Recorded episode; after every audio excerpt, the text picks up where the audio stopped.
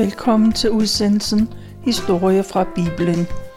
Mit navn er Tove Christensen, og i dag tager jeg udgangspunkt i noget af det, der står i Apostlenes Gerninger i det Nye Testamente. Og denne udsendelse handler om et helt særligt sammenhold og fællesskab. Vi tager nu hul på Apostlenes Gerninger, men først så vil jeg give et overblik over, hvad Apostlenes Gerninger egentlig står for. Det er Lukas, der er forfatteren, og det var oprindeligt en fortsættelse af Lukas evangeliet. Det hele blev skrevet i en lang sammenhængende historie, men senere så blev det delt op i Lukas evangeliet og apostlenes gerninger. Lukas evangeliet, det slutter med, at Jesus tog afsked med disciplene og med hans himmelfart. Apostlenes gerninger, de fortsætter med at fortælle om pinsen, som jo ligger 10 dage efter Kristi himmelfart. I pinsen, der kom helligånden over disciplene, og de blev fyldt med Guds kraft. Fra den dag af, så voksede menigheden kraftigt, og den spredte sig hurtigt ud i landet og videre til nabolandene. I den første del af apostlenes gerninger, der var Peter og menigheden i Jerusalem. Det er midtpunktet i handlingen. Fra kapitel 9 og resten af bogen, der følger man Paulus og hans fire missionsrejser. Paulus kom til store dele af det romerske verden, og til sidst så blev han tvunget til at rejse til Rom, og der blev han stillet for den kejserlige domstol. Lukas fortæller om den kristne kirkes begyndelse og om de vilkår, de levede under. Han fortæller om forfølgelse, om den hurtigt voksende kirke og om Helligåndens kraft, der både var i menigheden og i den enkelte menneskes liv. I denne udsendelse så hører vi blandt andet om pinsen, som jo så bliver kaldt for kristendommens fødselsdag, og den har rod i det gamle testamente. For lige siden Moses' tid, så har israelitterne fejret pinse. Det er dels en høstfest, hvor de takker for forårets hvedehøst. Men de mindes også Moses, der var på Sinais bjerg, da han indgik en pagt med Gud. I den pagt, der lovede Gud, at han altid ville være med Israels folk, hvis de holdt hans bud. Til gengæld så lovede israelitterne, at Gud, himlens Gud, altid vil være deres Gud, og de vil holde hans bud til evig tid. Og det var i den anledning, at Moses fik de to stentavler med de ti bud. Og det var den vigtige og højtidlige løfte, det har israelitterne fejret lige siden. Og det netop i pinsen, at Helligånden kom til disciplene og til alle de troende. Da Helligånden kom til jorden, så fik pinsen en ny drejning og en ny betydning. Lige siden har pinsen været den kristne kirkes fødselsdag. Det var lidt om apostlenes gerninger og om pinse. Før vi hører mere, så spiller vi sangen Apostlene sad i Jerusalem, og det er med det kongelige musikkonservatoriets børnekor.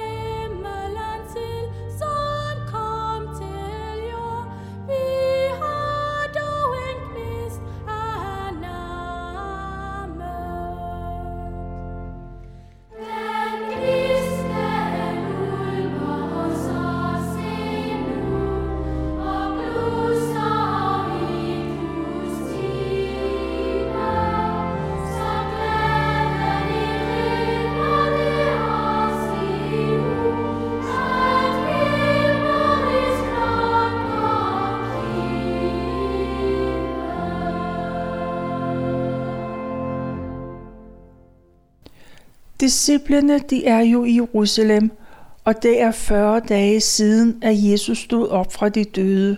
Det var påskemorgen. I de dage viser Jesus sig flere gange for disciplene, og så sammenkalder Jesus disciplene en sidste gang. De mødes lige uden for Jerusalem, oppe på en af oliebjergets skråninger. Der taler Jesus til disciplene, og han siger, at de skal gå ud i alverden og forkynde evangeliet om ham. Disciplene får en stor opgave, men de bliver ikke sendt tomhændet afsted. Jesus lover, at han vil være med dem lige indtil verdens ende. Jesus siger, at han nu forlader dem, men en dag vil han komme tilbage til jorden på samme måde, som han om lidt vil forsvinde. Disciplene lytter opmærksomt, og de står og ser, at Jesus bliver løftet op mod himlen, og han forsvinder i en sky. Jesus er væk, selvom han har lovet at være med dem. 11 disciple, eller rettere sagt apostle, de går tilbage til Jerusalem. For disciple, det betyder elev. Men nu regner man dem ikke for at være elever længere. De får titlen som apostel. For apostel er et græsk ord, og det betyder udsending. Resten af deres liv er det Jesu udsendinge, og de har et helt specielt tæt forhold til Jesus. Apostlene de bliver boende i Jerusalem, og de mødes med alle de andre, der så ofte har fulgtes med Jesus. Apostlene de er usikre på, hvad fremtiden vil bringe, men de holder sammen, og så mindes de Jesus og hans taler og alt det, de har oplevet med ham. En dag er apostlene sammen med 120 af Jesu venner. Og så rejser Peter sig op, og han holder en tale. Først mindes han disciplen Judas, ham der nu er død. Peter siger, at Judas var årsag til, at Jesus blev pågrebet og dømt til døden. Det var Judas, der gjorde det. Men som kong David havde forudsagt, at det ville ske. Det var Judas, der forrådte, og den skyld var for stor, så han begik selvmord. Men Peter siger, at Judas var jo en disciple ligesom dem selv. Han fik den samme undervisning, og Jesus behandlede ham, som han behandlede alle andre. Peter siger, at man bør finde en mand, der kan overtage Judas' plads. Det skal være en, der hele tiden har fulgt med Jesus og hørt hans taler. Forsamlingen blev enige om, at de vil kaste lod om, hvem det skal være. Og loddet, det falder på Mathias, og fra den dag af, så bliver regner man ham for en af de tolv. Kort tid efter, at Mathias er blevet apostel, så er det pinse. Endnu en gang kommer folk strømmende til Jerusalem, kommer til templet for at takke for forårets vedhøst og for at minde Guds pagt med israelitterne på Sinais bjerg. En tidlig morgen er Jesu venner samlet. Som så mange gange før er man sammen for at bede til Gud. Men lige med et lyder der et susende lyd, der kommer ned oppefra.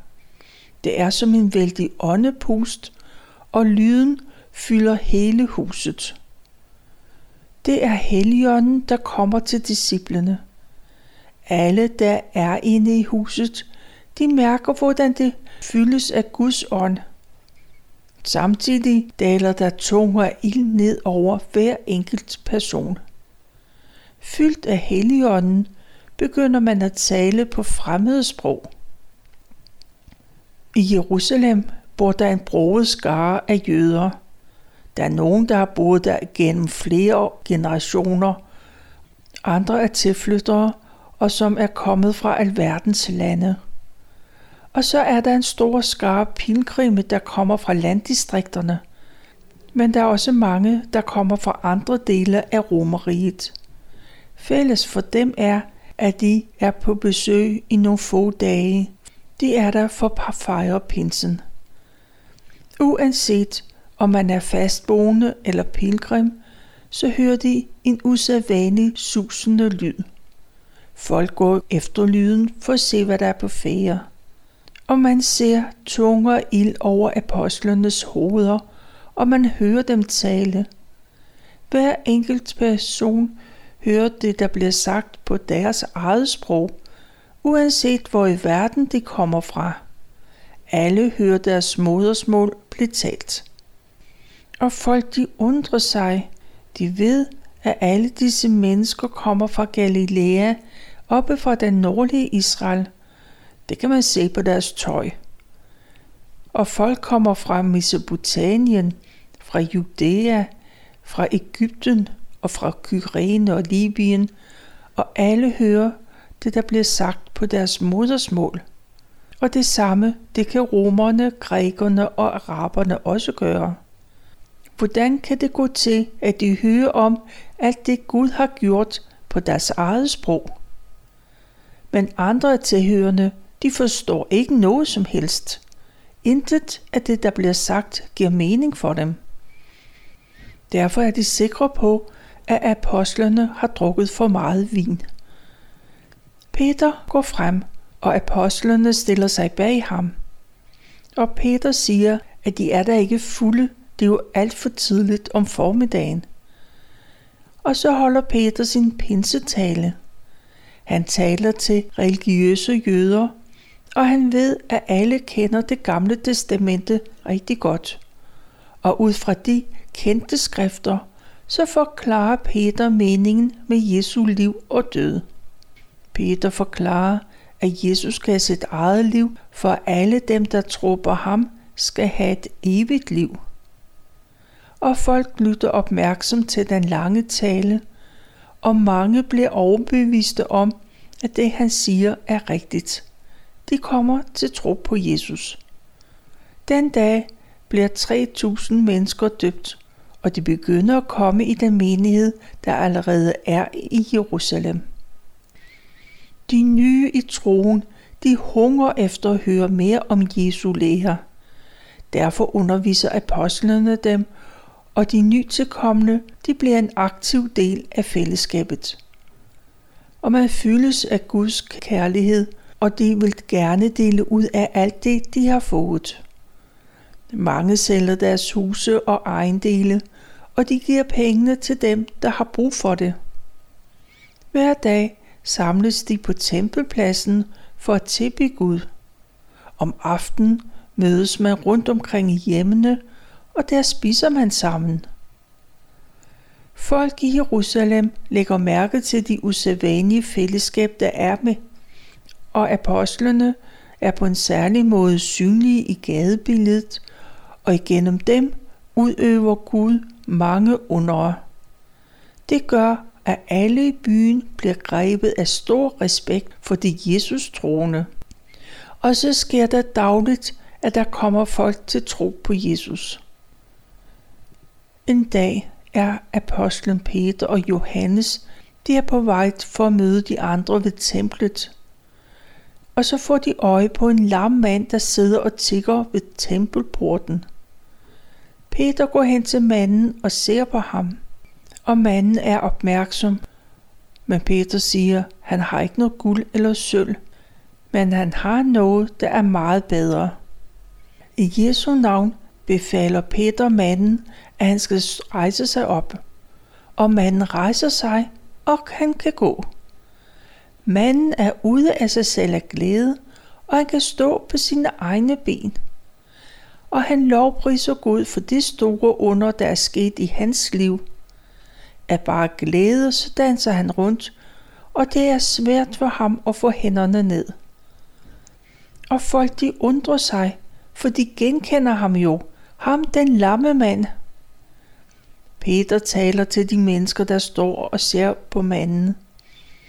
Og det er vigtigt for Peter, at folk ikke tror, at det er ham, der er helbredt. Det er Gud i himlen, der har gjort det under. Både Peter og Johannes de pointerer, at alle, der er kommet i templet, de tror på den samme Gud, som de selv gør. Det er Gud i himlen, der har helbredt manden. Det er Gud i himlen, der har sendt sin søn Jesus til jorden.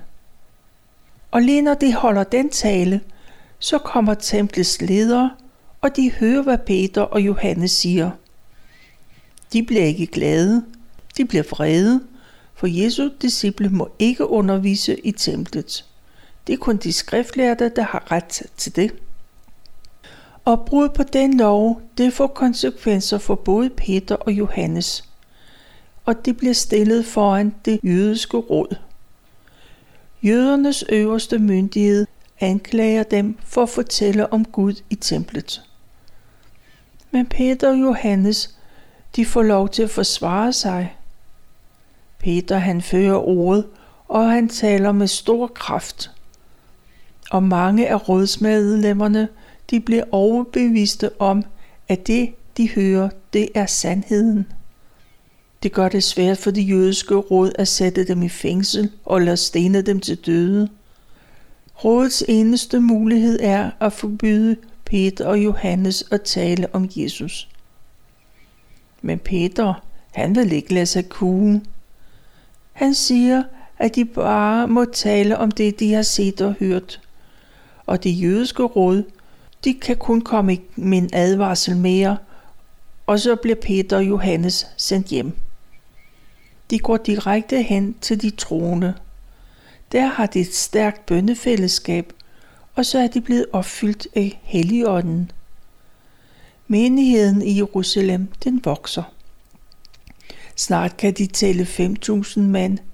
Det er kun mændene, man tæller, men der er selvfølgelig også kvinder og børn. Dem, der tror på Jesus, de lever i tæt fællesskab, og de er enige i alt. De bringer hver især det, de har med ind i fællesskabet. Deres ejendele anser de ikke for at være personlige ting, men det bliver stillet til rådighed for alle, der har brug for det. Dem, der ejer et hus eller en mark, de sælger det, og så giver de pengene til menigheden. På den måde får alle, hvad de har brug for. En dag, så sælger ægteparet Ananias og Safira deres hus. De vil egentlig gerne beholde nogle af pengene selv, men det skal ikke hedde sig, at de er smålige. Derfor fortæller de ikke nogen, hvad de har fået for huset. Og så aftaler de med hinanden, hvor meget de vil beholde, og hvor meget de vil give væk. Så går Ananias hen til apostlene og giver dem det aftalte beløb. Ananias han lader som om, han giver hele salgsummen. Men Peter spørger Ananias, hvorfor han lyver. Det er deres egen beslutning at sælge huset, og de har ret til at bruge pengene, som de vil. Peter siger med stor myndighed og med alvor, at det er ikke mennesker, de har løjet for, det er Gud. Og da Ananias hører det, så falder han om og er død. Nogle af de unge mænd, der er i menigheden, de beder ham ud for at begrave ham. Og lidt efter kommer hans hustru, Safira. Hun ved ikke engang, at manden er død, og han er lige er blevet begravet. Peter spørger også Safira om de penge. Hun siger, at de har givet alle de penge, de har fået for salget. Men Peter han er bedrøvet, da han spørger, hvorfor de dog har aftalt at lyve. Peter fortæller, at hendes mand Ananias er død. Dem, der har begravet ham, de kommer i det samme ind ad døren. Og i det øjeblik, så falder Safira også om og er død. De Jesus troende, de fortsætter med at fortælle om den frelser, de tror på, og apostlene gør mange mirakler i Jerusalem. Og man holder øje med Peter, og man ved, hvor han plejer at gå hen. Og så bærer man de syge slægtninge ud på gaden, for Peters skygge kan falde på dem, når han går forbi. Store skare af mennesker kommer strømmende fra den omkringliggende byer. Nogle er syge, andre plagede dæmoner, men alle blev helbredt. Men der er stadig spændinger mellem templets præster og de troende.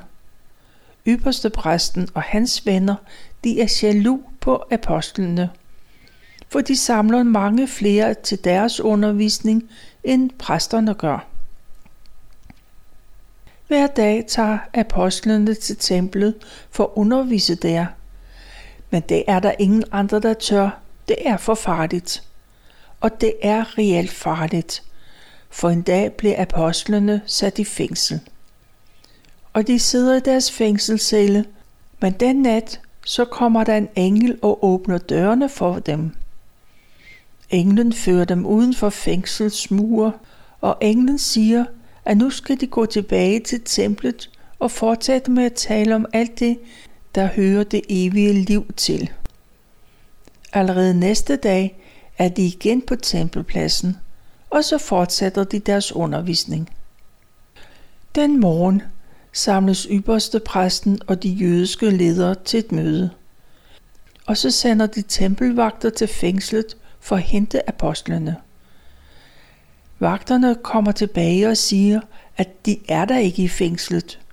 Dørene de er forsvarligt lukket og låst, og vagterne de står uden for døren, men der er ikke nogen inde i cellerne. Øverste præsten og de andre, de ved ikke, hvad de skal mene og tro om det. Men så kommer der en og fortæller, at apostlene, de står udenfor, ude i templet og underviser.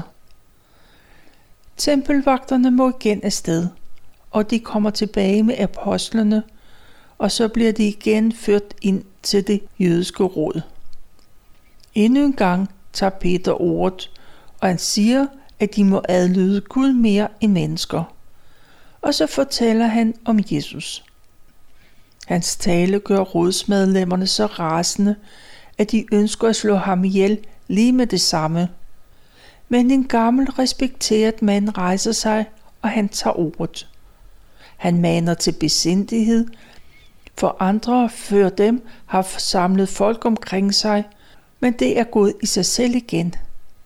Men hvis det er Gud, der står bag apostlene, så kan det alligevel ikke stanses. Det ender med, at ypperste præsten beordrer, at apostlene de skal piskes, og så skal de løslades. Men det stopper ikke apostlene. De fortsætter med at forkynde om Jesus.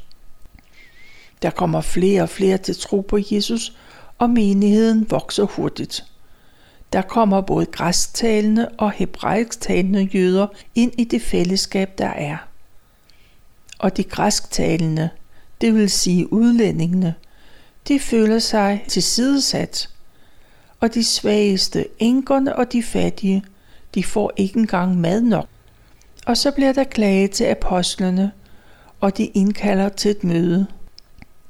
På mødet erkender apostlene, at de ikke har brugt tid nok på at undervise de nye i troen.